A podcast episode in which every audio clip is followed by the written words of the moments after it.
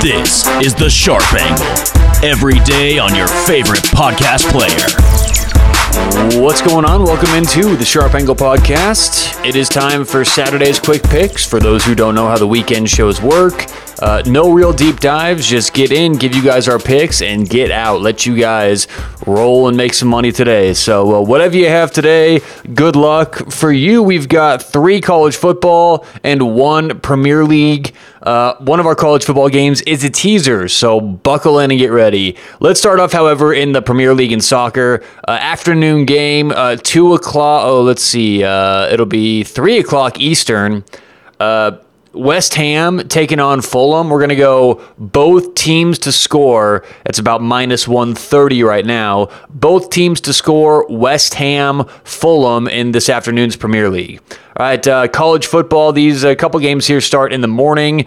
Uh, first game, we're going to take Arizona State plus 11 and a half against USC. I think both offenses are going to show that uh, they're ready to start the season, and and and the protocol has been weird. They've been staying by themselves. No team meetings this morning. First ever, I believe, first ever 9 a.m. Pacific kickoff for the Pac-12. They want to be, uh, in, you know, in, in in in the spotlight for this one, and they certainly will be. So we're going to take Arizona State to keep it close, or at least within the 11 and a half. ASU plus 11 and a half against USC.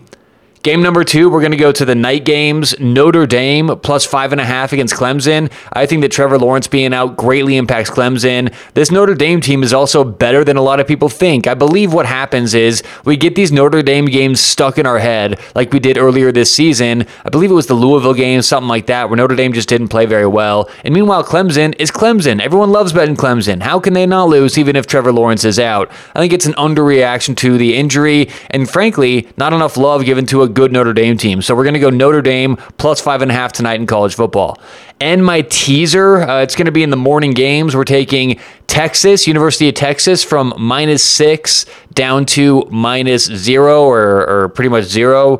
Uh, so taking Texas from a six point favorite to win. They are hosting the West Virginia Mountaineers.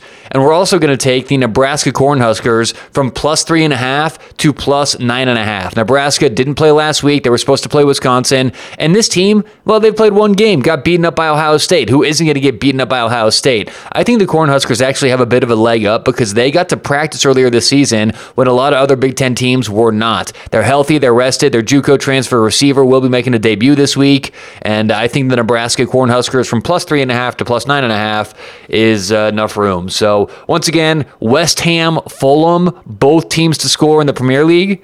In college football, Arizona State plus 11 and a half against USC, Notre Dame plus five and a half against Clemson, and our teaser Texas from minus six to uh, zero, and Nebraska from plus three and a half to plus nine and a half.